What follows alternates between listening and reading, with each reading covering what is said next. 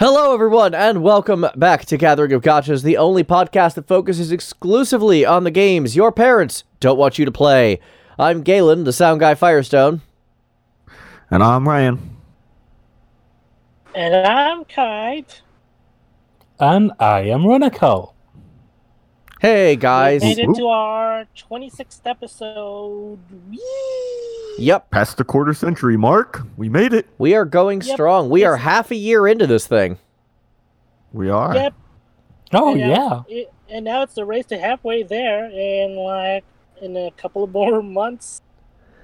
Yeah, it's our month-long half anniversary celebration. Mm-hmm. Yeah. So, what's up? What's new? Apparently a lot in FFBE. Oh my god.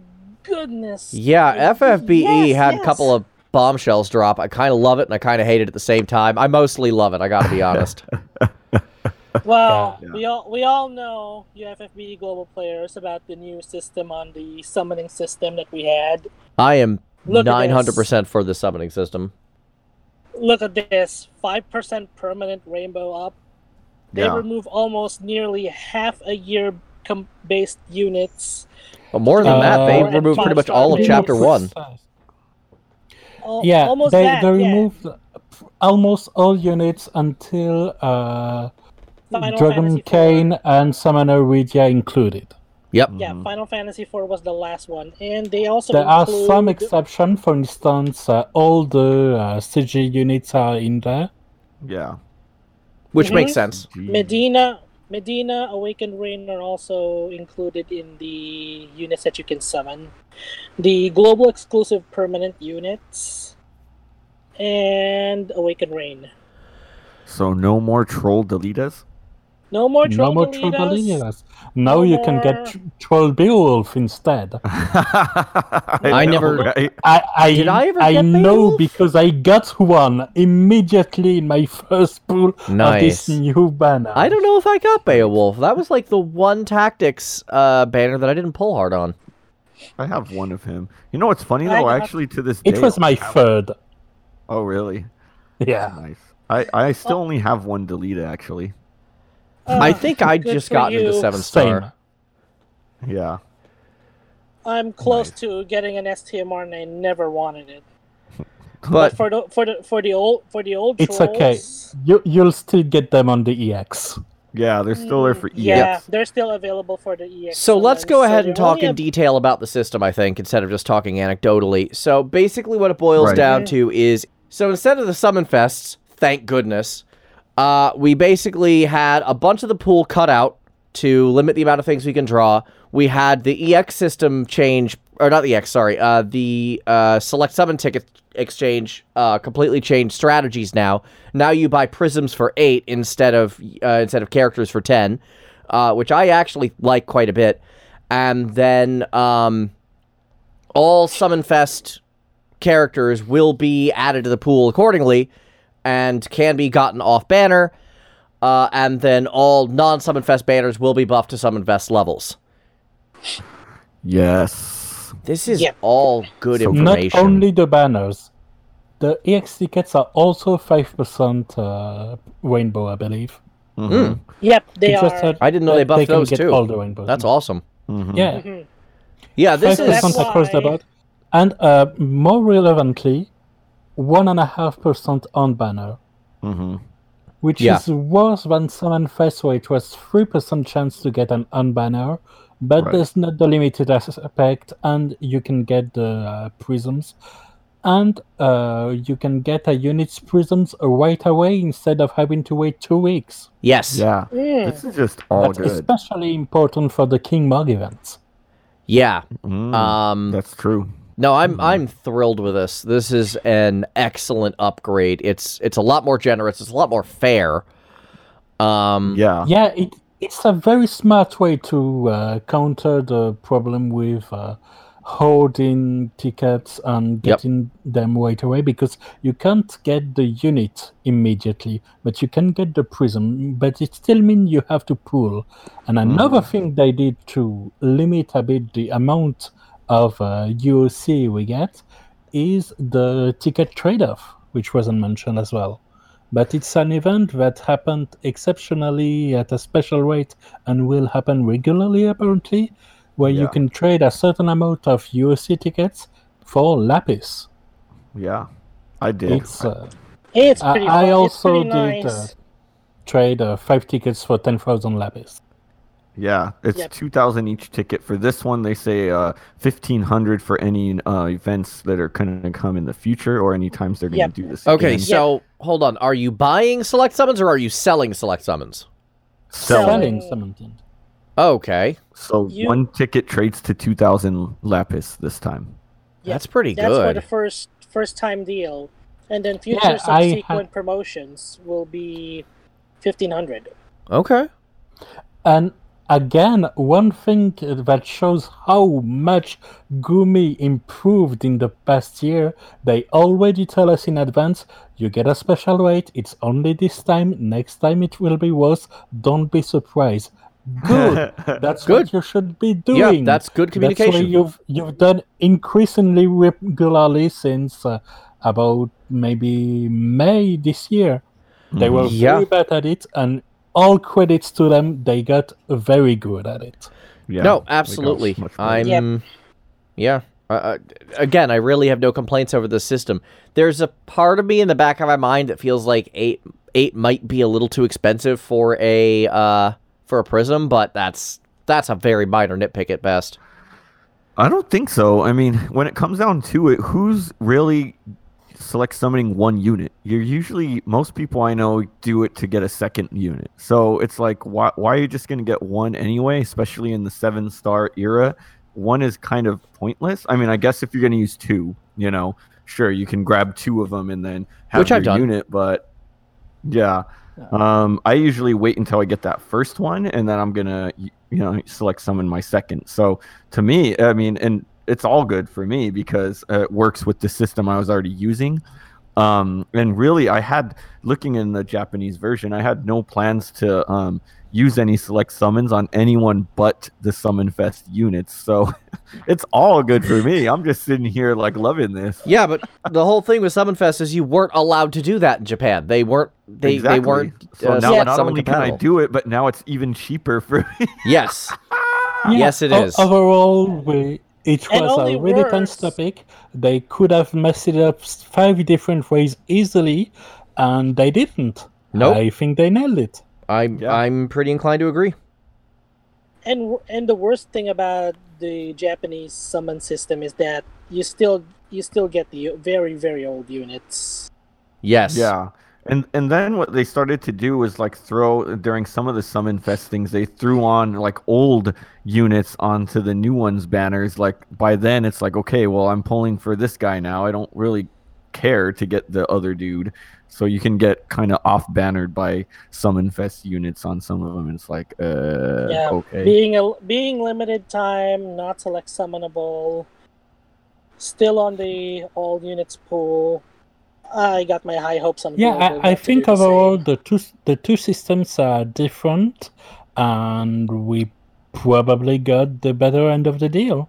You say probably like there's any like conversation about that. There's the only matter which they have in JP, which is the 3% on banner. Right, so that's a plus. Yeah, the 1.5, I was like, okay, that's an increase, but it's still not a very good chance. And that's been my biggest complaint right now is all the off-banner units I've been getting. But hey, they're permanent. Yeah. Yeah, they're permanent. So yeah, I think it's all very good. Yeah. Yeah. Yeah. No, I'm... And while we're talking about the new summon system, who has been completing the new story event, which is the gap between the post-ending of Season 2... Mm-hmm. I've started on it. Really? Who's your favorite character so far? I've done 2 of the stages, though, so I'm very new into it. Nice. I finished it. Yeah, so far, Diesel reminds me of, like, Lightning if she was, like, 2,000% more of an a-hole. More edgier than ever. Actually, I what was it? I actually imitated the voice of Diesel in my head while doing the story event. It's really ridiculous in my part, but I like the story so far. It was good until the end, and that's how they end up being in. At the end of the story event, you should all, if you haven't played it yet, you should. Yeah, yeah, oh yeah. Yeah, especially since it's gonna be easier on your energy. Yep, the later stages don't increase as much. You get the bonus stage that's still as costly as ever, but otherwise, most of the end stages are 30 energy complete. Yeah, that is that's one nice of the big little changes on... upgrade, yeah. Yep, yeah, that's the big change beginning Aldor King Reign story event onward. The only thing that we're going to be worrying about is Physalis and Dark Phoenix story event, if they're going to have that high energy cost by then. They'll probably not do that. At this point, it looks like they're aiming us towards the towards this new methodology. I see no reason why they wouldn't continue to use it. Yeah. Nah. Yeah, that would be done to make a change for the better, and then revert it, cough, Valkyrie Anatomia, cough. What did they do? I know we're skipping ahead of topics, but hold on. Yeah, there just was an addition that they reverted regarding the weekly material bosses. Okay. They changed the difficulty to a later point, and now we've got 2 weeks of the old bosses back. So it's more like a rerun. Well, now you have a chance to get your 100k gems that you were talking about. That's overestimating the power of my teams. Anyway, back to FFBE. Yes, back to our regularly scheduled game. Yeah, I mean, in my end, energy is not a problem. I have, like, infinite because I have, like, over 1,000 refill things, I think. Oh, so. Praise the ad wheels. Praise the ad wheels. I don't run it, so that's why, probably. Yeah. But, yeah, I still got over 500, so same here. It's gonna make you last for a really while longer. And while we're talking about story events, let's talk about massive compensations to all the people who have gotten connectivity issues for the past 2 or 3 weeks. Oh, yeah. They've reopened a lot of events, like the trial marathons. They've extended the FF5 trial, the Halloween event, and we've got some other events that has extended their event duration, I mean, again, so that people can catch up. They're basically doing everything right on this score. They messed up. Absolutely. They're giving people a chance to not miss out on content as a result. I'm completely okay with this. Yeah. Despite me not having connectivity issues, this very much helped me because I was doing the last Halloween boss, and for some reason I kept missing the Limit Burst one, and of course I decided to do it last minute. So I think maintenance started at 8 o'clock, and I finished the event at 8:02, so I was like, well, I guess I'll just lose those dark claws forever. It's okay. And then when I logged back in, I didn't even know. And then I still finished the event. I was like, oh, cool. So then I see all the news about it extending. So I was like, all right, nice. There you go. And then I found out in our favor. Yeah. And then I just looked. I'm like, oh, cool. The raid summons back for whatever, the one we missed. And I just looked and I had 250,000 raid coins. I forgot to use them. With 200,000 raid coins for. I recently cleaned my inventory. It was like, here's 120,000 of an old raid currency. Here's 250,000. Here's 80k. That's happened to me before. I always forget the last summons. Yeah. We got a lot of catch up this week until Wednesday. They're gonna leave again for good, alongside the Halloween event. Well, we also got some catch-ups on Chocobo slots, so everybody got some coins there. Oh yeah, I was able to get another 5+1 ticket from that, so I can't complain. Excellent. I did really good on those slots. I mean, I know we all hate them, but I loved them. I think I did. I didn't pay that much attention. I didn't roll them every day or anything. I just wait until all the currency was there, droned while pressing the same spot for 15 minutes, and then did some pulls and got nothing from them. Fun. Wow. I think I got like five plus ones from. I think I had a Dark Veritas. Never mind. The 10 compensationary coins, 7 of them are all losses. So it's a thing. Slots hates me. It's gambling. Yeah. The house always wins. Except yes, it's free. Except it's not the house. No, I won. Yeah, I won that involved. One. I only got one rainbow from them, but I mean, I got it. Basically, any units I'll take because they're trust coins. You're right, comes down to it. Stick they're trust coins if you take the time to get their trust up. A free sample. There's also a ninja event that's happening, and this has to be related to the upcoming New York live stream this Saturday. Yeah. The dungeon that is available in the Vortex every 2 days, starting last week, where you can get some Lapis giveaway tickets that we need to keep until the event proper this Saturday. So I don't know if I heard this correctly, but they say that the more people they attended the New York live stream event, we're gonna get some Lapis based on it. Yeah, it's probably going to be like this Kectra raid.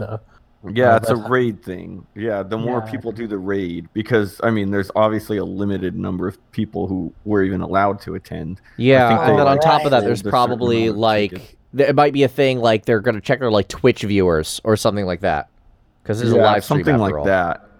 Yeah. Right. They'll find reasons, fumble the number if necessary, and we'll get some good stuff. Yep. Mm-hmm. I'm all for it. Oh, yeah. And for some upcoming stuff that's going to happen on the end of the year, we're going to look forward to that. Yes. Yeah. They're probably going to reveal, like, Christmas units and stuff like that. Yeah. And they'll probably not say anything about the order of the next events regarding Darkfina, Physalis, and so on. Of course not. Yep. Like, let's just be honest about that. They're not going to say anything about that, because why would they? Yeah. They've been doing a very good job of giving the Japanese schedule the two-finger salute, so... Yeah. Which is to their benefit, because then it makes it harder to save your Lapis. Well, not just that, but it also is, like, a good rebalance most of the time, and it just feels better. Like, they're not drowning you in one single game like Japan does. Like, Japan's FF5 units all showed up in one big pile. Good luck to anyone saving Lapis for that. Right, yeah, good point. Yeah. I'm just waiting for Season 3 here. I can't wait for my solo mission. I know, you like your Blue Mage. Still, Two-Finger Salute proves they are true dual-willed. Hmm? Who, what? What? Oh, I was just reacting about the fact that true Two-Finger Salute proves they're true dual-willed. There we go. Good one. And I think we have bullied up Ultima Weapon so badly. If you're ever one of those people who bullied the Ultima Weapon with your Aldor King Reign's praise. Nope. I only have a single Aldor King Reign. Got him in the increased rates banner, but I just used good old Regina. Charging, obliterating. Yeah, that's what Regina does. Yep. It's been months and months, and it still doesn't get old. I believe it. She's still one of the best finishers around here before we go to that Regina part. Apparently, and she's just been enhancing JP too. Ooh. Yeah. Oh, wow, nice. She got her enhancements just yesterday, Japanese time. And here's another more surprising thing. Seems like Elena and Morgana has also arrived in Japan. I don't think that's that surprising. I mean, I think it was with Elena that they changed the words they were using from global exclusive to global original. No, it was much before that. A lot of people didn't notice it, but it was rather... Yeah, there was a change. I'm not mad, right? There was, yeah. It was much before her, though. It was like around year 2. I see. Yeah, but yeah. So So, Elena became a Summon Fest exclusive, while Morgana can be select summon ticket usable. Okay. That makes sense. Elena, she's a CG. Some skill. Mm-hmm. Yeah. I think she Elena still has her English voice. Changes. Yep, oh. She still did. Yay. I still don't know who actually voiced her. I don't care who voiced her. She's not good. Yeah, in JP, she's actually really bad considering both the time at which she's released. She's got some enhancements compared to global, but not a lot. And she's a hybrid, and hybrid, given Japan's gear, are terrible. Yeah, they definitely focus on hybrid a lot more for us here. Yeah, they don't have Khaled's hat, they don't have Aurea Flavia's they don't have either Flavia, right? I mean, they do have a... Wait, Carmen, they have her hat? Yeah, they have a hat, but they don't have her easily because she's a reward for Exvius points. That's right. Yep, exactly. Meaning she's very pay-gated. Yeah, she's behind an actual paywall. She's a whale unit. Yeah, so who the heck has four of her? And they don't have Ravenheart as well. Yeah, no Ravenheart. Yeah, that's closest thing they have is what? Ring of the Luci? Yeah. Gross.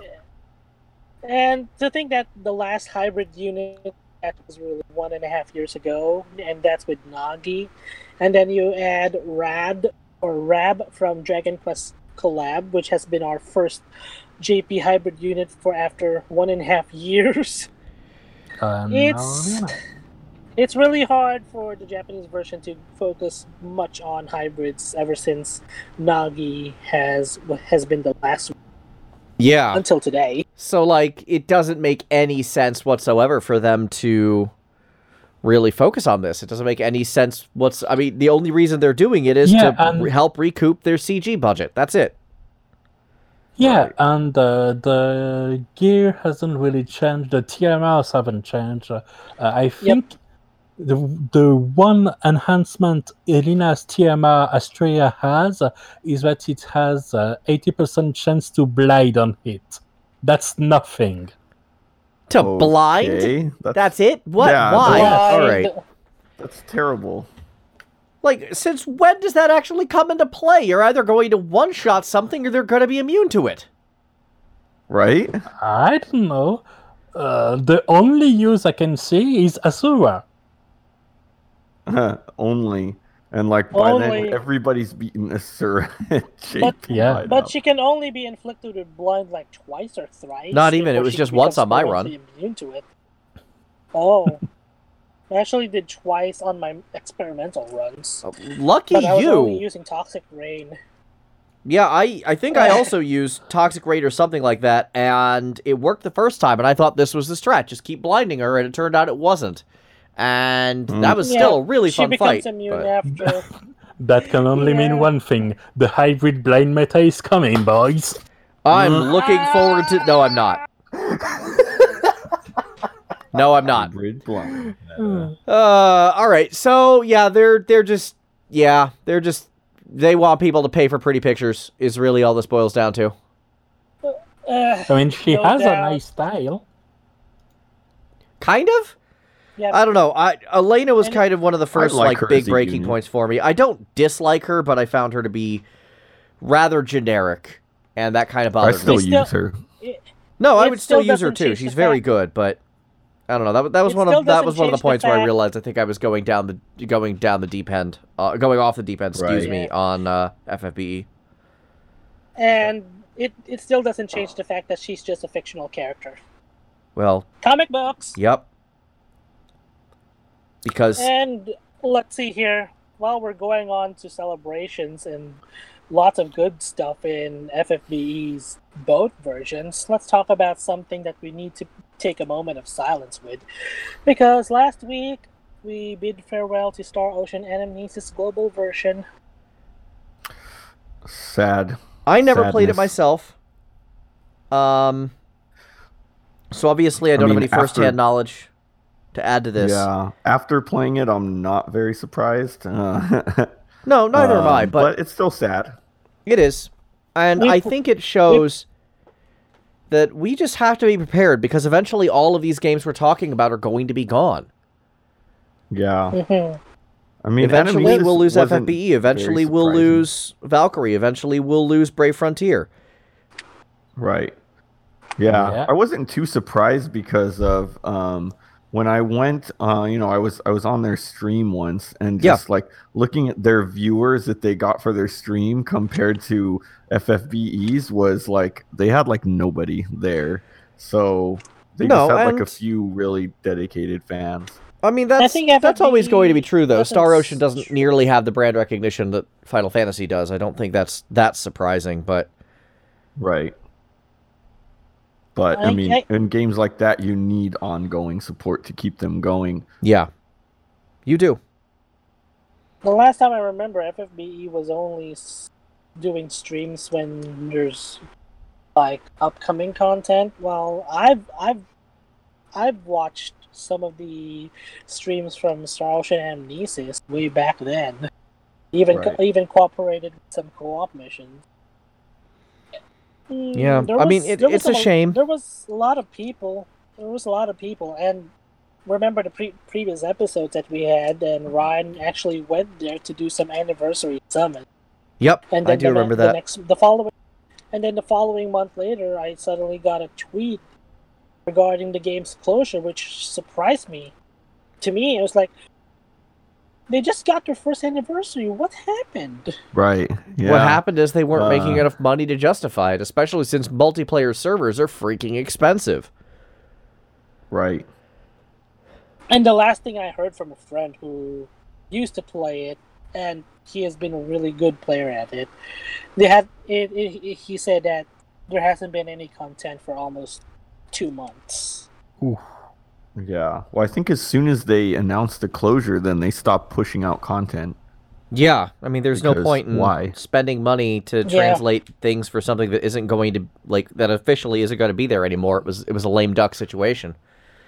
There was one game I played that closed where they just let you have whatever unit you wanted for the last, like, 2 weeks. They didn't even bother selling it. They're just like, here, play around with the units you never got a chance to use.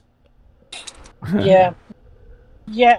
Yeah, they've announced the reruns of almost all of the events, including the seasonals, the holiday exclusives, and you can just get the unit. Yeah, might have all the contents there. They basically just gave you everything until the end of the service. Yeah. Fun. Sadness, moment of silence. Everything ends at some point. Everything ends at some point. I thought for sure FFBE would be done. But, like, after... With the way the Japanese version was going for a while, I thought that they would be done. They wouldn't make it to the fourth year, and sure enough, still seems to be going strong. Yeah, despite all the yelling and screaming and downvotes online, the truth is FFBE Japan is still doing just fine. FFBE Global is doing better, but... Japan is not going anywhere anytime soon. You just have to compare an announcement video in Japan, where the ratio from like to dislikes is pretty horrendous, and that was one of the things that surprised me. Before the producer even said anything, I looked at the video with the summon type changes, and it was vastly positive. That already told me how the content of this video. Yeah, people were actually like most of the in favor. Yeah, most of the live stream videos I've watched, it's almost like I'm looking at the lightsaber. There's a lot of dislikes. That's the right proportions, yeah. Yeah.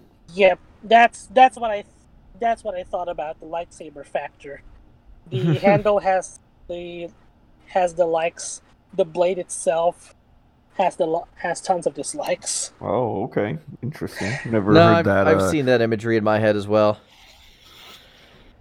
I'm a heavy watcher of a lot of YouTube videos, so it's pretty common for me, especially on music videos. You know me. Yep. I think this means we already run out of things to say about Anamnesis. Sure, sounds that way. Let's go ahead and move on to our next topic. It's been a fun run. Star Ocean Anamnesis. It has Goodbye. Salute. We salute you on this on this Veterans Day. Big journey. It's a shame because I know there were fans. I know there were people who liked it, but this is going to happen to all of these games eventually. And for now, things are going strong on our flagship title, but that's not going to be the case forever. And if we're here 2-3 years from now, we could be talking about FFBE's closure, and we just need to be ready for that. Absolutely, these games have a certain age, and they'll start to rotate. Yep. To move to other games, other side games, other sequels. It's not going to last forever. Nope. Mm-hmm. Yeah. Let's go ahead and talk about Fire Emblem Heroes. Kite, take it away.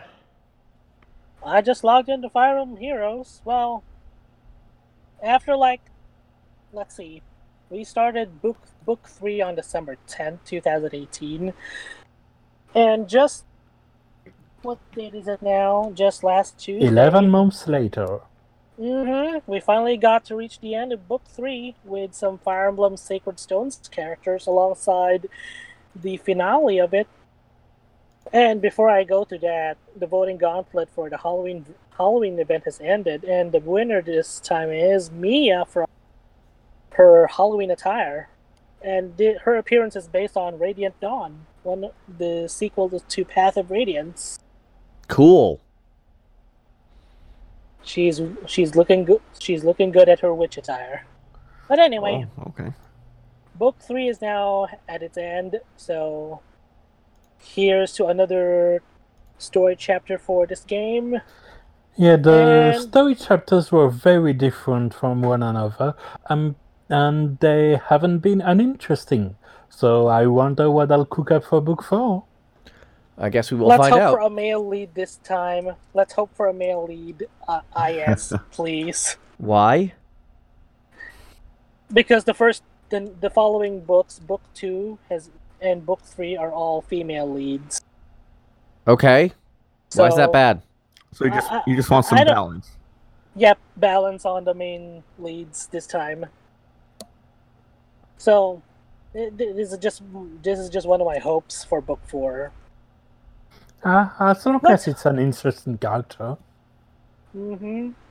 So, while we're at it, we've got some event calendar now for the month of November until the early December. Nice. Let's take a quick peek at it. It's going to be a very, very busy month for Heroes this November. We got some special quests based on one of the main characters of the game, which is Alphonse. Cool. He's gonna get some quests related to him, such as you're going to defeat some enemies with him and in your team. Main character quests are good. Mm-hmm. Yes. This has something to do with what we expected to be what's coming by the end of the month. And we've got the summoning focus for the final chapter of Book 3's Heroes. And these are indeed from Fire Emblem The Sacred Stones. I don't know who played The Sacred Stones here. I do. How about you guys? I certainly did. I played a lot of Fire Emblem, and this was the second one I played since I started, like most, the series at the GBA games. And as I have said repeatedly, the only Fire Emblem game I've ever played is Fire Emblem Warriors, so these are all totally unknown names to me. And there's no Fire Emblem Age representatives in Warriors. Nope, there's no representatives in Warriors. It was Awakening, Fates, Shadow Dragon, and then there was Lynn and Celica who showed up. Yeah. Yep. And then their newest addition, which is, thanks to Book 3, Three Houses. Of course. Well, not in Warriors. So, yeah, and definitely not Tearing Saga 2. I would totally play as Edelgard in Warriors, and not just because she's voiced by my favorite voice actress. Actually, pretty much just because she's voiced by my favorite voice actress. That's a good starting point. Yeah. So, the heroes that are added in the final chapter, if you know them, Renako, we've got Tethys, who is a colorless dagger unit Well, normally she doesn't actually fight, but she can dance. Sorry, what name? I heard Tethys. Tethys. Tethys? Yeah. Tethys. Yep. I see. There's a TH in there. Okay. Like, I know the name Tethys from somewhere. I think it's mythological. So that's why I kind of had that in my mind as possible. Yep, it is mythological. One of the moons of certain planet. There we go. And astronomy. And then we've...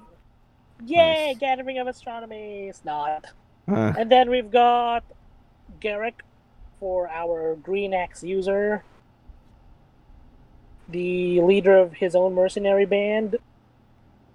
And then we've got Tethys' younger brother, Ewan, who is a red mage. And Renikel, hello? Yes. It's just, you vastly overestimate my memory. Fire Emblem 8 went out a long time ago. Any character short of Ephraim and Erika are probably going to be blurry to me. Oh, well, you've mentioned Ephraim. There is one right now, and he's actually paired up with Leon as a dual unit. Yeah, because in this reality, Leon is a good guy throughout. Yeah. Yep. Right on. Yep, they're a dual unit infantry lance, which their dual skill involves in increasing the movement speed of nearby infantry, and armored allies. Which, this is the second dual unit that has appeared in the game so far, after Hector and Elena duo from the limited time Halloween banner. So their dual skill this time the sizes are more equal between the two.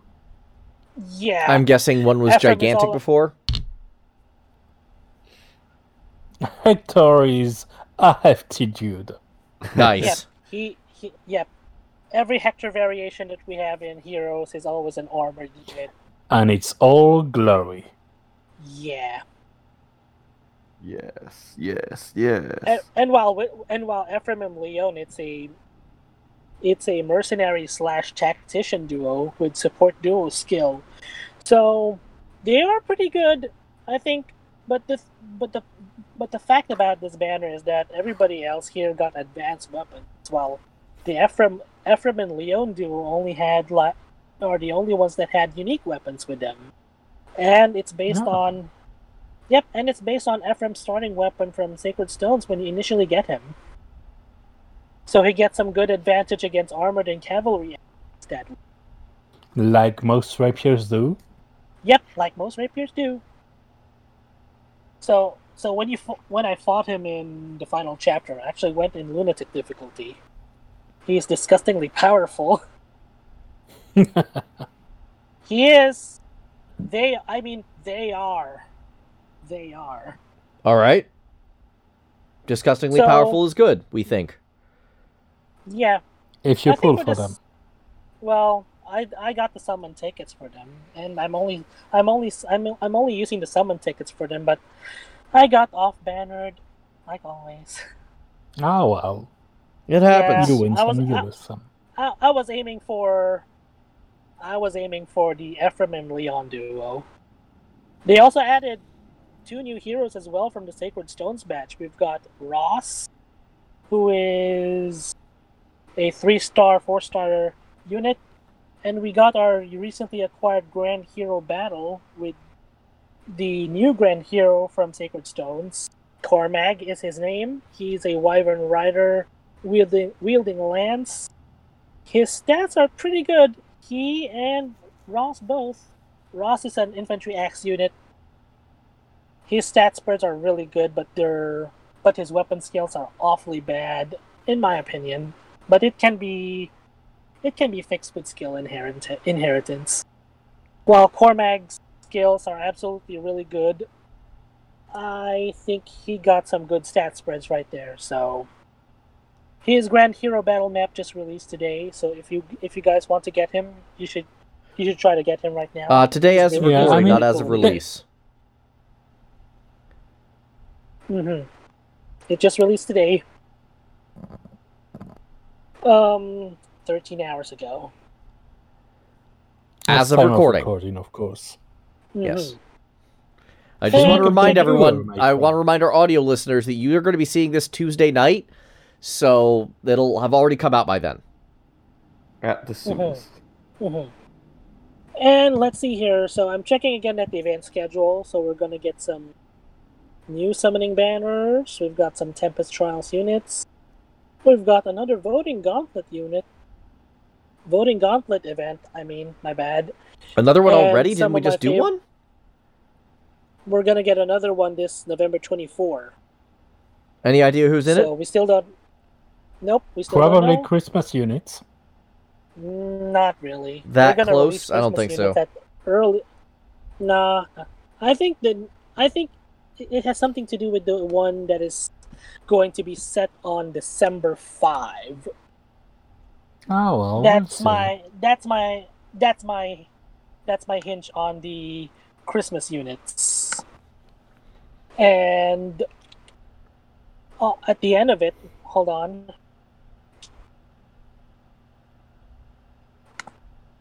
Let's see here. Oh, my favorite thing on November 27, we've got the Mythic Heroes. For those who don't like your mythics. Yep, because they're completely different than your legendary heroes. These guys are based on deities, the omnipotent, powerful gods of every Fire Emblem game you've played. So I still don't know. Your Nagas, your Grimas, and so on. Nah, the last one was Thrasir. Yeah, well, example. Mm-hmm. We still don't know who's going to be the mythic hero for this month. Hopefully, it's the one what I think of. Who knows? We've got some reruns on Grand Hero and Bound Hero Battles too, so it's also a perfect chance to get some units that you haven't owned yet, or orbs if you haven't cleared them yet. And we've got some summoning focus banners, which are good for skill inheritance. Like those heroes with distant counter. Some of the most coveted passive skills that you want to give to your unit. Let's see who's going to be in there. We're going to have to find out in a couple of... Good stuff. Nice. Good stuff indeed. Well...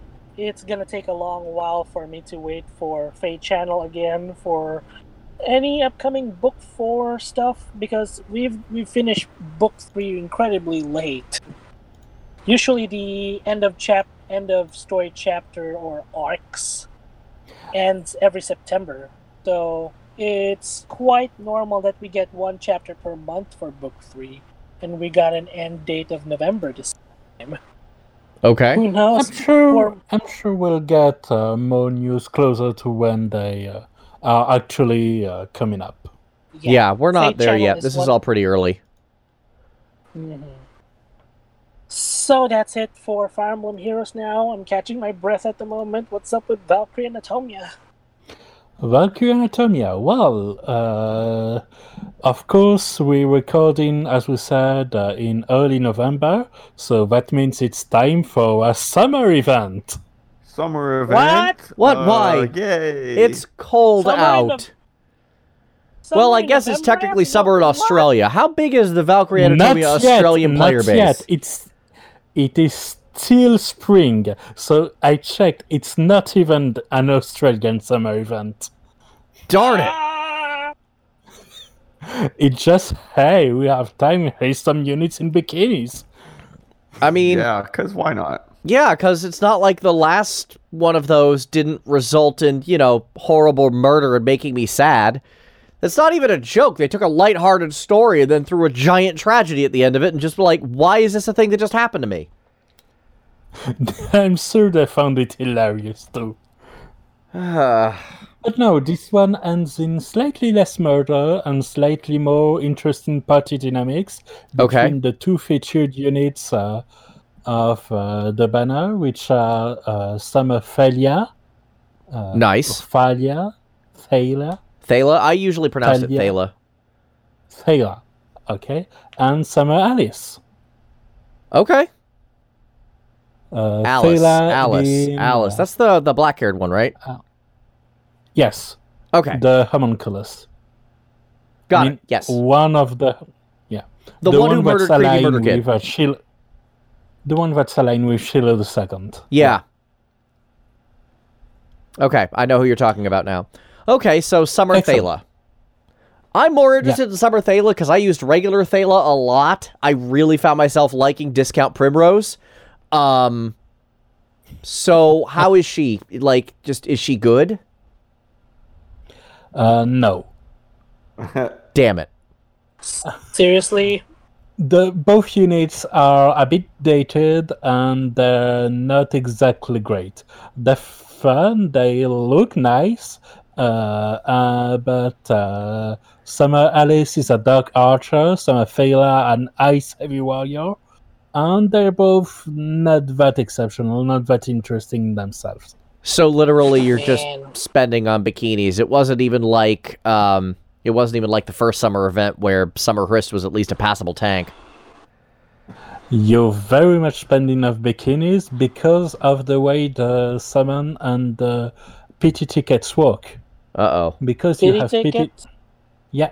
So, by doing the event, which is a pretty normal event, there's currency, we've got both parts at the same times, and we've got a weight component, which is that a random boss appears at the end, has a chance to appear at the end of every stage, and they provide rewards in addition to the one you can trade currency for.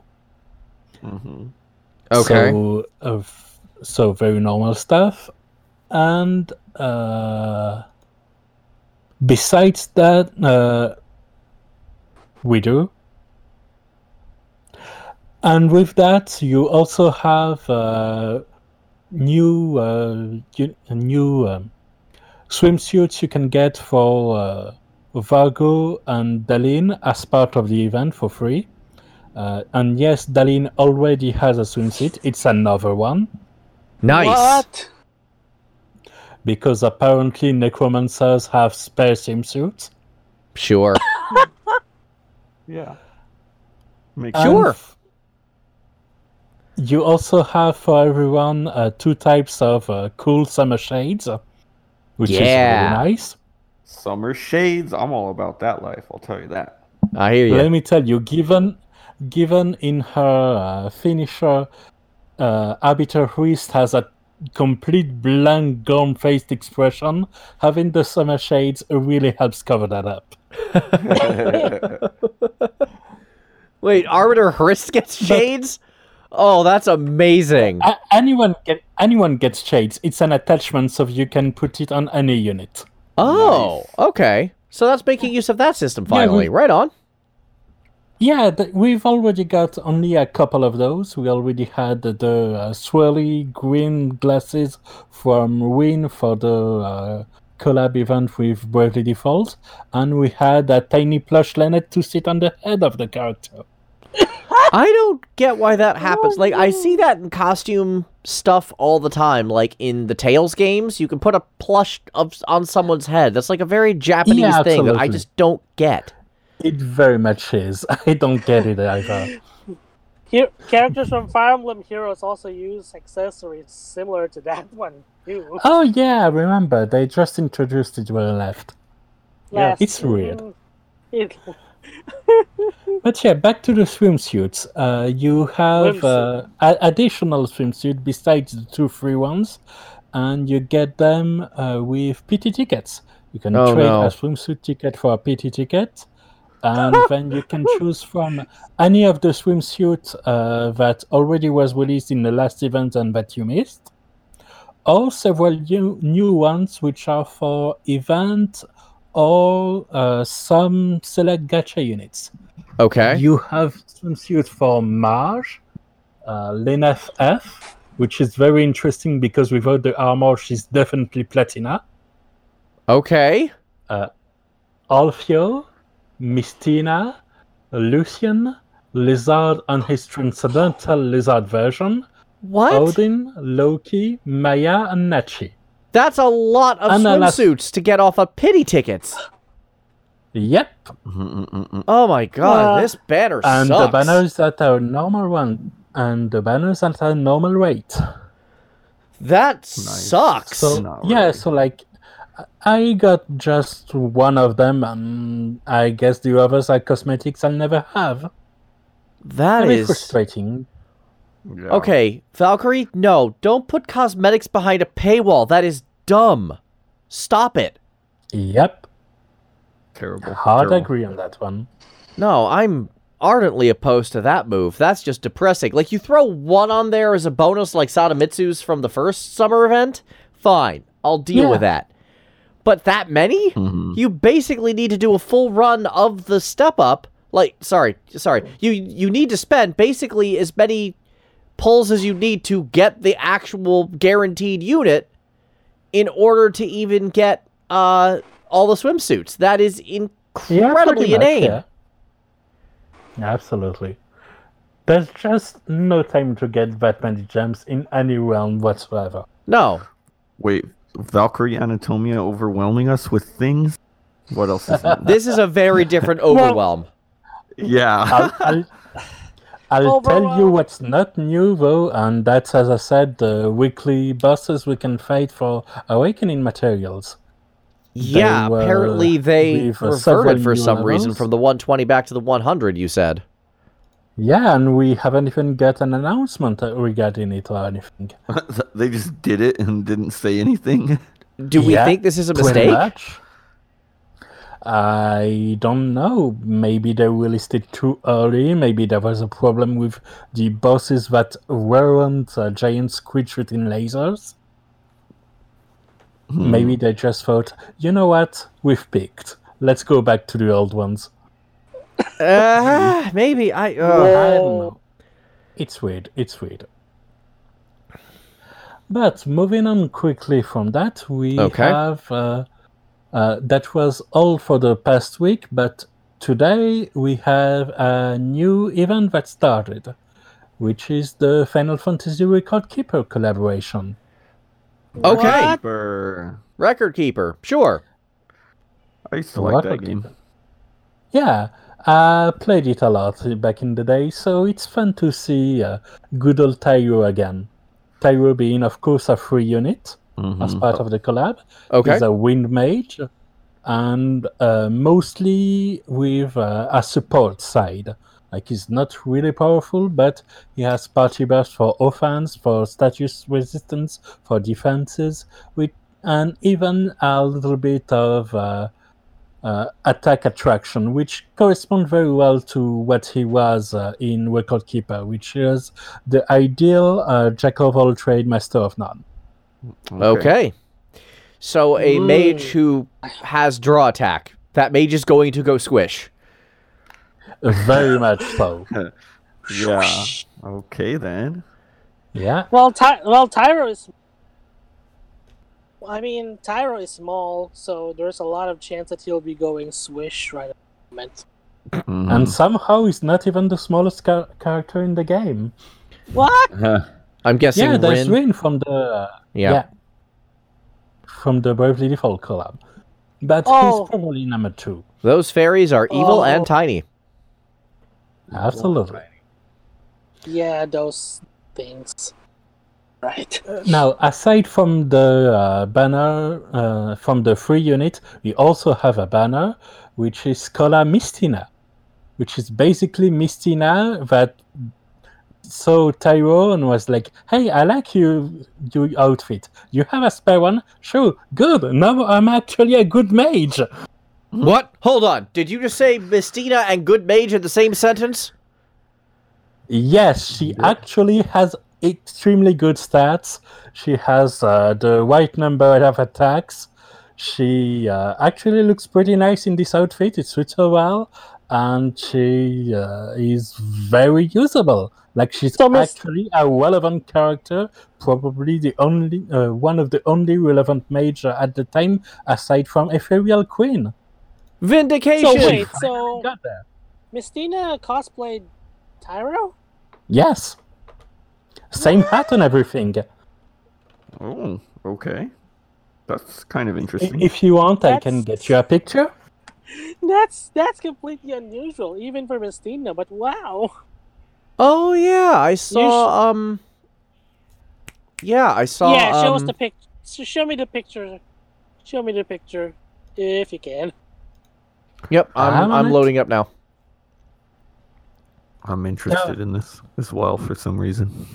And now this is Discord, so I got to delete everything. I'm going to burst out of laughter. PNG and because you don't normally see Jinx. That's cool.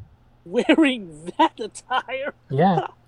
Also of note, in spite of the fact that her change of power level is entirely outfit based, she still has the swimsuit option in the last event as well, which got added when she got added.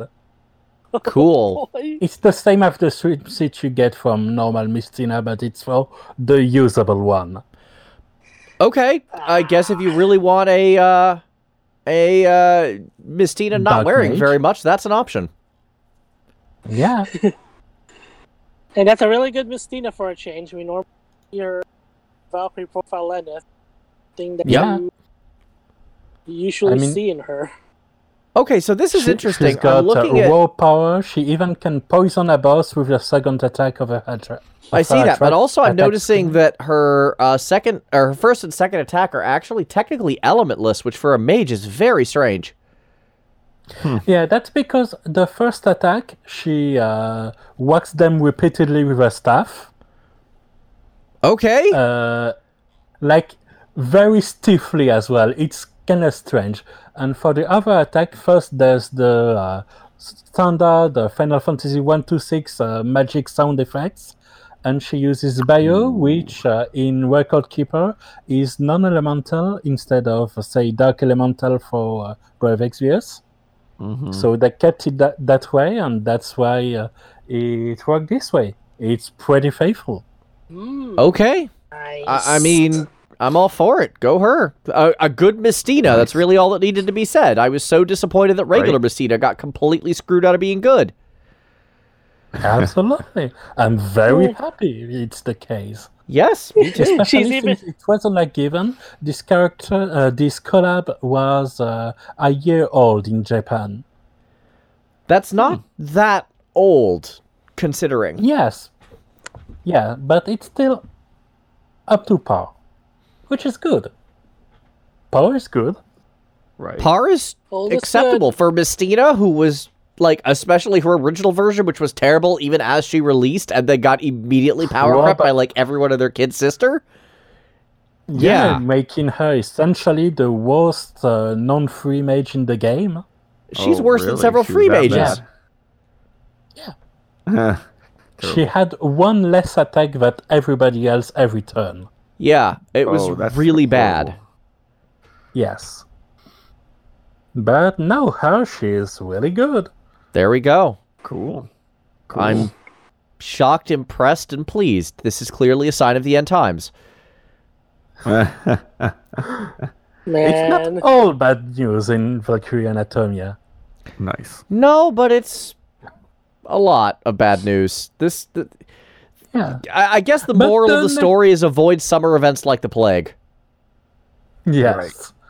But the next event isn't bad either. Well, it's not a complete event per se, but for Singles Day, which is this day as well, and which is basically a big sales day in China, they went for a special promotion.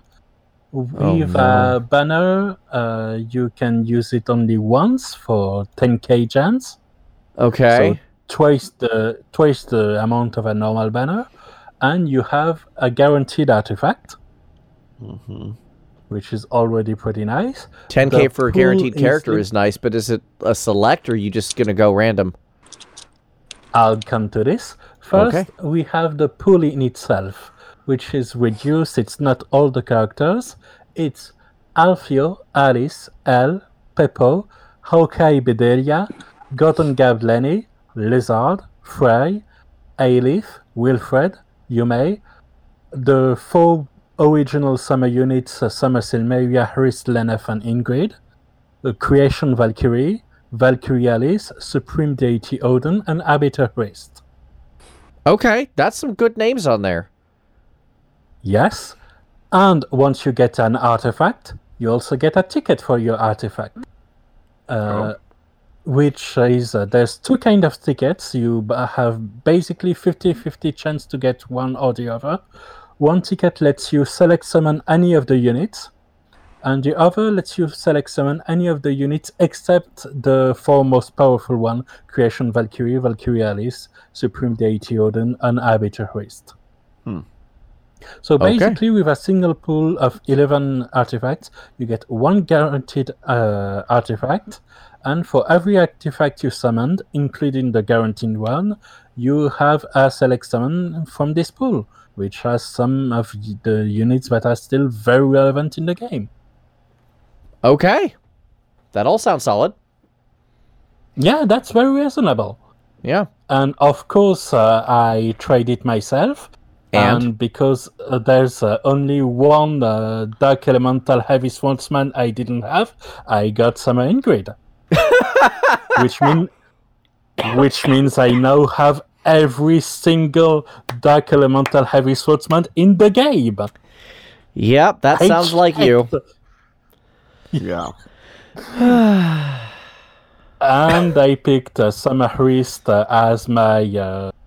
ticket unit because I had the gold ticket and not the rainbow one, and I thought I might as well get her to have a full wrist team. I mean, at that point, you may as well. Yeah, you'd better give me a screenshot of that full wrist team. Okay. Nice. No problem. I mean, I have Wrist, Arbiter Wrist, now Summer Hrist, and Leon. Yep. Nice. So, on this double achievement, I think it's time we move on to the next topic, which is Brave Frontier.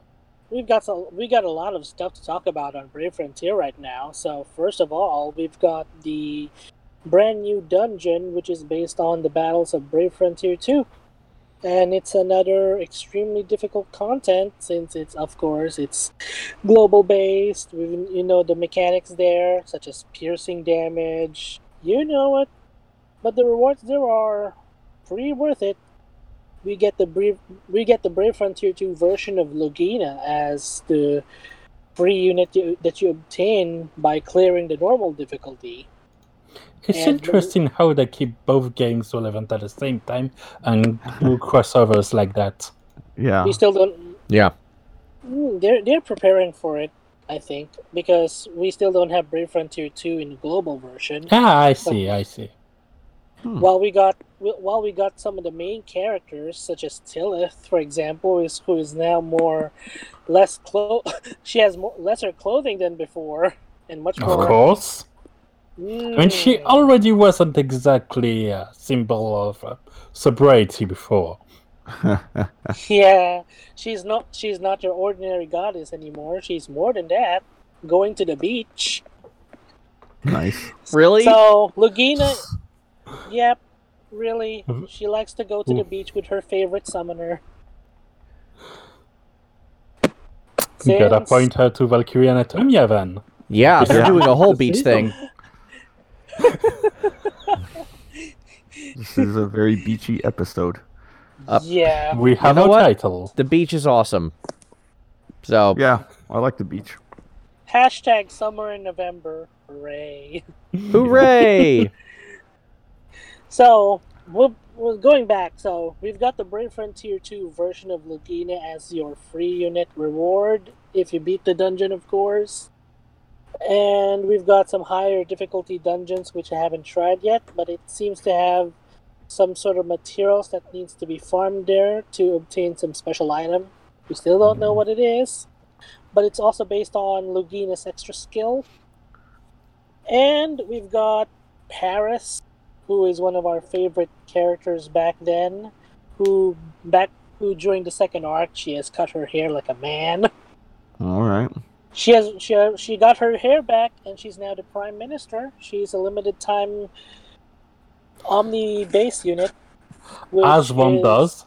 generally when you grow your hair, you become the prime minister. I think that's how it works. Pretty standard political system. Well, unless if you're a woman. Because the way Paris cuts her hair in the main story was the most surprising thing ever. Mm-hmm. And then, like, 20 or something years later, she grew it back. So, right. She is a limited-time summon unit, and both Paris and Lugina are can be synchronized to utilize a double Brave Burst. Yeah. Alright, so we've got some pretty new surprises as well with the 6th anniversary campaign. We've got the limited time special summon tickets, which are only composed of global exclusive batches. Hooray. And limited time units from this year. Hooray. All global exclusive, all limited time for 6 parts, 7 days a week. Mm-hmm. So if you don't have any of these limited time units that are power creeping every so often, this is your best chance to get it. I actually got like four limited time global units that are usually mono elemental based leader skills, but are still good otherwise if they are just sub units, which I'm pretty happy about that. But I'm really aiming for some of the old Christmas units, so there's still hope for that. Good luck. We've got until the end of the year for that because it's going to last for until the end of the year. Nice. Okay. Nice long campaign. I like it. Alongside the huge permanent events right there, and the special campaign, such as Free Zell, Free Karma. There is also a unit selector ticket campaign once again, which allows you to summon a unit of your choice and a type of your choice. The batch is still unannounced on which units will be included there. I think it's still gonna be limited time global units that we don't usually or normally get. I mean, limited time is often a thing here in Brave Frontier now. Excuse me. And to end that one, there's also one big surprise as well, since I also looked at the Brave News channel that they did last week, which Shally is also a part of it, since it's one of her few games that she plays alongside FFBE. So they've announced another anime collab. Okay. Have you ever heard of Samurai Champloo? Definitely. Yeah. An anime I've actually seen? That's an old school anime. It's a Christmas miracle. It's a good one. Yeah. Yep. They are collabing with Brave Frontier this time around. Oh, this is an anime I actually have seen and like. This is a 1 in a million right here. I'm kind of impressed. I don't even play Brave Frontier and I'm smiling about this. That's awesome. It's a summer miracle, right? In November. Miracle. It's a quotation summer miracle, which I'm sarcastic. That's the joke. I'm sarcastic about it, and I'm not happy with it. Just kidding. Yep, Samurai Champloo. If you wanna, guys know about who is going to be in it, I'll just post it in the screenshots here. But I'll say it. I'll say the characters who's going to be in it. Please. Let's see here. Batch 1, they're going to last from November 20 until December 10 or 20. Okay, so the event hasn't started yet. Is that right? Yeah, okay. They've announced you will have to tell us if there is music from the show in the event related to... Oh. We still don't know yet. I haven't... I just look at the Brave News channel that they did last week. So they've announced a lot of the unreleased and future release stuff for this month. Since it's still a 6th anniversary celebration, they might as well give in a lot of surprises there. Yep. So the characters that are going to be in it for Samurai Champloo, Mugen, who is a fire type. Everybody died when I said Mugen. I'm waiting for you to list them. It's just that it made sense. I think, I'm not a fan of it. I haven't heard of it. But anyway, Mugen is a fire type, and we've got Jin as a water type unit. I'm shocked and amazed they're of opposite elements. Shocked, I say. And they are synchronized, and they can do dual brave burst. Also, not surprised at all. Ooh. Yeah, it checks out 100%. So we already have Steam Bloom and Kirk Thornton. Let's keep going. Voice actors? Yes. Yeah. Familiar ones, especially Kirk Thornton. Well, yeah, Kirk Thornton's in like everything. Who is Dorcas? Steve Bloom as well, to be fair. Yes, but he's Dorcas like a big name, and I kind of feel like Kirk Thornton's kind of underrated, but despite the fact that he has like this incredible resume. That's very fair assessment. And then I'm looking also on another part, which are the free units, actually. Wait a minute, looking at it. Okay, they are the free units. Shoryu, who is a dark elemental, and Fu, F-U-U, as an earth elemental. Okay, so they got the entire main cast in the form of Mugen, Jin, and Fu, so like that's all three regulars right there. I'm not that surprised Fu is a free unit. She wasn't exactly the combat heavy. That's why Mugen and Jin were around. Yeah, God, I can actually talk about an anime from a position of authority. I love this. This is so unusual for me. How does it feel? Very nostalgia days. Very different. Oh my God, that's them. That's so them. Oh my God. I'm actually geeking out over this. This is amazing. Yeah. I'm listening back to the opening right now. No, I remember one of my early radio shows that I tried to do was with a good buddy of mine, Joe. He's actually one of my Twitch mods now. And he wanted me to review some anime that I watched the first episode of this thing, and I absolutely hated it. And it was like next to Samurai Champloo on the Hulu list. So I'm like, you know what? I'm just going to rewatch this first episode again. I just remember how good it was. I don't remember Shoryu. I feel like he was like a one-episode baddie. I've only heard of it. I've never actually seen it for some weird reason. I mean, it was done by the same team as Cowboy Bebop, so if you liked that, you'll like this. I did like No, I haven't even seen Cowboy Bebop either. What? Even I've seen that. I thought Trigun for a minute. I know. I don't know. I don't know why. I just haven't. I hear it's good, though. I'm like staring at the camera going, like, this is one of the quintessential anime that even my, like, anime-hating butt has actually seen, and somehow you haven't. I'm kind of impressed, kind of appalled, and kind of confused all at the same time. We're living upside down. Summer is in November. Galen is the anime expert. Well, yeah, we've hit Bizarro Land. Someone shifted universes on us. The way, in case you've noticed with me, I go all in on one thing a lot. I didn't actually get cable until I was maybe 14, and so in that time I started watching Dragon Ball Z and Rurouni Kenshin. So I didn't really have time for any other animes. That must be something like 7,000 episodes. Yeah. No kidding. Wow. All right, so the moral of the story is... The moral of the story is Brave Frontier, a game that's a zombie, is getting a collab with a show that hasn't been on the air in like 10 years, and I'm all about it. Yep.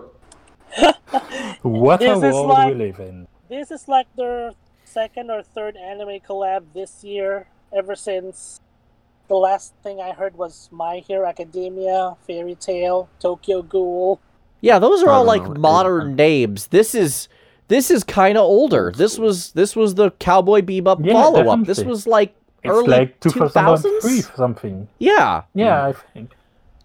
Wow, you guys should have Well, you guys should enlighten me about Samurai Champloo in the next episode. I mean, maybe when it gets released next week. Honestly, you know, Galen, the way you feel now, it's how I felt when I learned that Valkyrie Anatomia had a collab with Slayers. Mm. Wow. Which is a 90s anime. Yeah, no, yet again, that's an anime I've actually seen at least 2 episodes of. Yeah. Wow, okay. That is... Okay. That's the one with the annoying redhead mage and the big blonde dude, right? Very much. Okay. Lina and Gui. Yeah. I had the image in my mind, and I didn't know if I was talking about the same one, because I know there's a demon slayer, there's a goblin slayer, there's a slayers, there's a probably just a slayer. And they also had a collab with Goblin Slayer to help confuse things even more. And then I remember in high school, I watched one episode of something called Ogre Slayer, so like... There's a lot of Slayer stuff going on. I wanted to make sure I had the right Slayer in mind before I started talking. Okay, cool. The OG? OG is right there. Okay. So to end up with Brave Frontier, so the two guys, Mugen and Jin, are going to be limited time summon units, while the free units, Shoryu and Fu, will be free units more next week with their collaboration dungeon starting November 20th. And I think I probably made Galen go back to the nostalgia lane here, but before we go to the nostalgia lane, let's talk about the topic of the week. So what the heck has happened with this year's BlizzCon? So for the purposes of our show, there's 2 things that kind of stood out. There's the new expansion to Hearthstone, which, oh boy, Hearthstone. And there was the announcement of Overwatch 2, which features loot box mechanics, not unlike the gacha mechanics we talk about on a pretty much daily basis. So those are our 2 things. Overwatch 2 has this weird valuation thing going on where it's almost like half a sequel, because all of the multiplayer stuff, like except for I guess some new modes, are going in Overwatch 1 as well. Yeah. That's how it's looking like. Like, when they will release new characters for Overwatch 2, they also release it for Overwatch 1 with simplified models, because the requirements are lower. But both games will be updating in parallel. It's just that all new non-characters, non-map content will come for Overwatch 2 exclusively. It's strange, but I don't dislike it. Yeah, I mean, you can still play the old one. It's interesting, kind of goes off of what we talked about last week as sequels and gachas, except this one's not necessarily a gacha and how that affects their lifespan. The end of games, like, if they didn't have this compatibility, Overwatch would be dead. Yeah, and I kind of get it. They want to keep supporting the first Overwatch without sundowning it, but at the same time, it feels kind of weird to release a sequel alongside a very active game. Yeah, I don't know if they really needed to even release a sequel yet. Yeah, I can agree with that.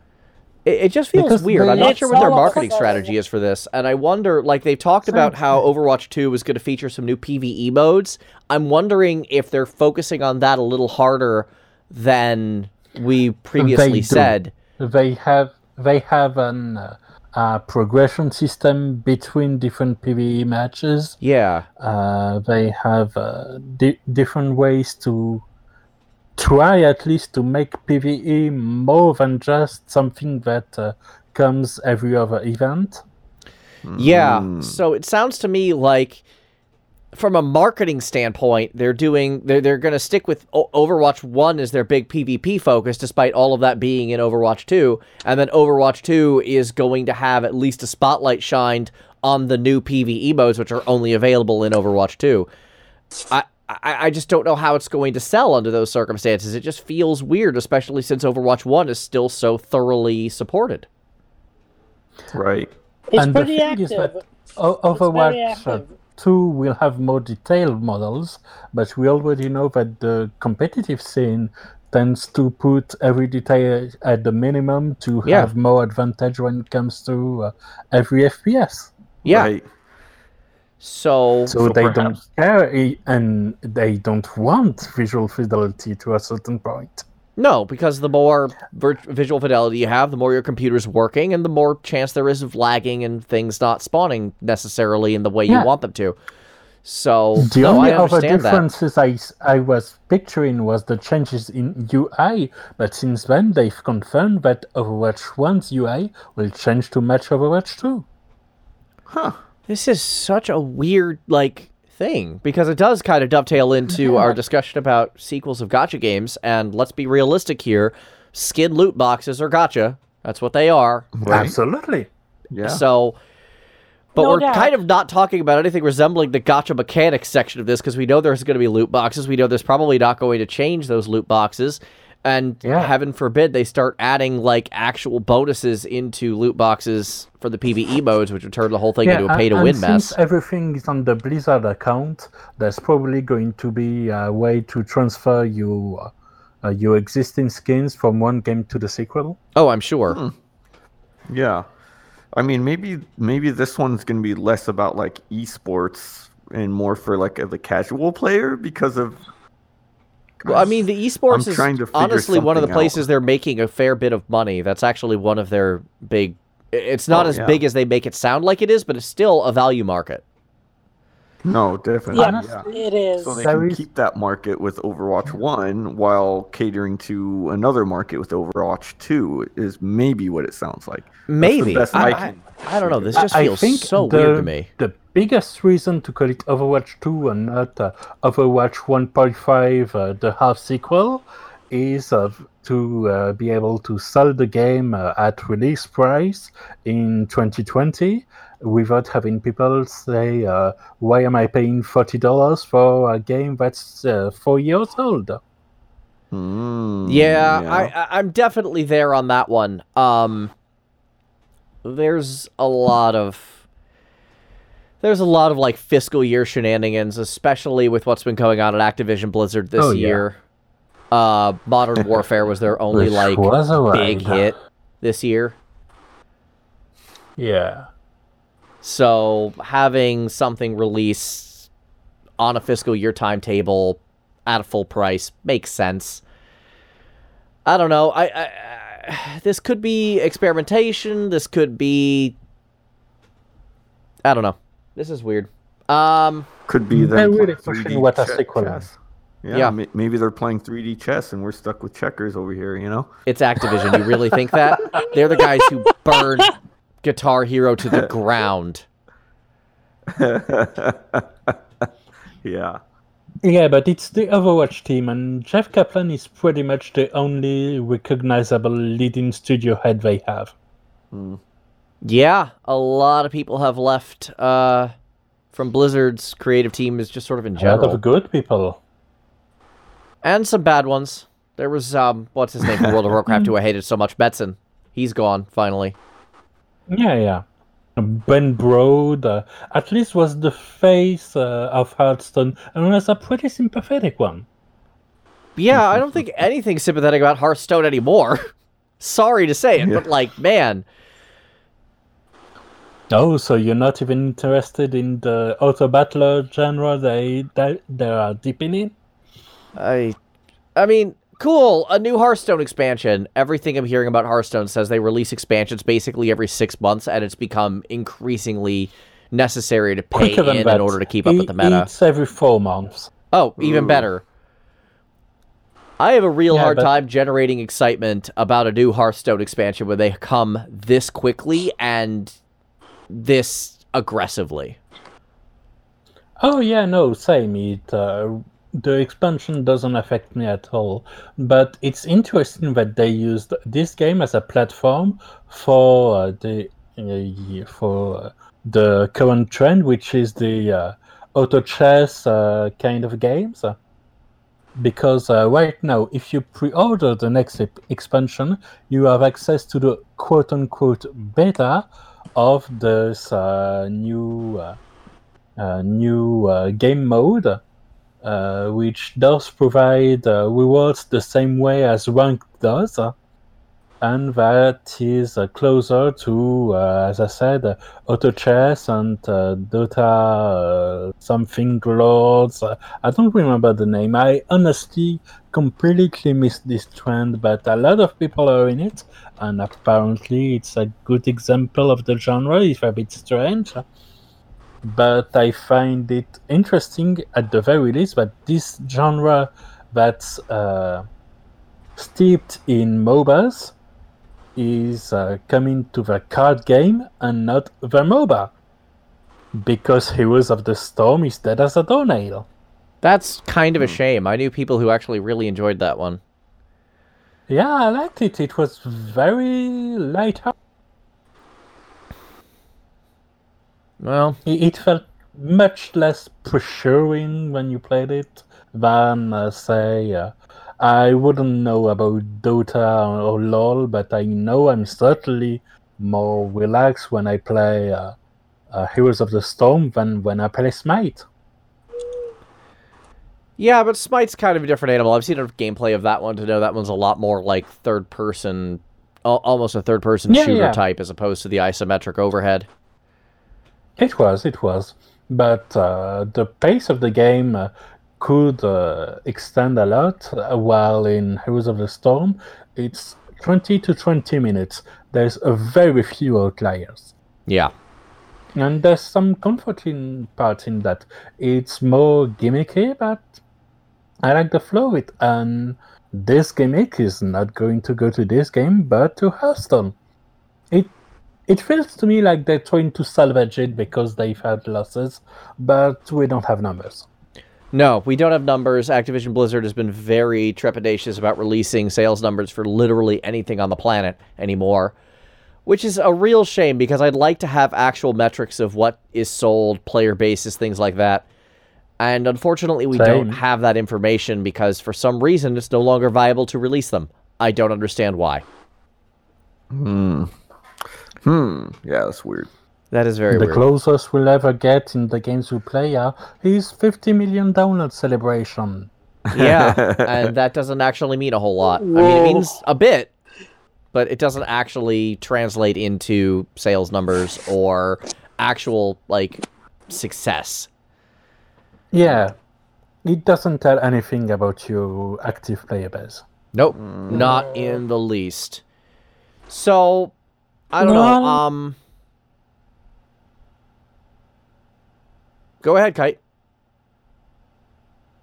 No, I'm just repeating. Okay.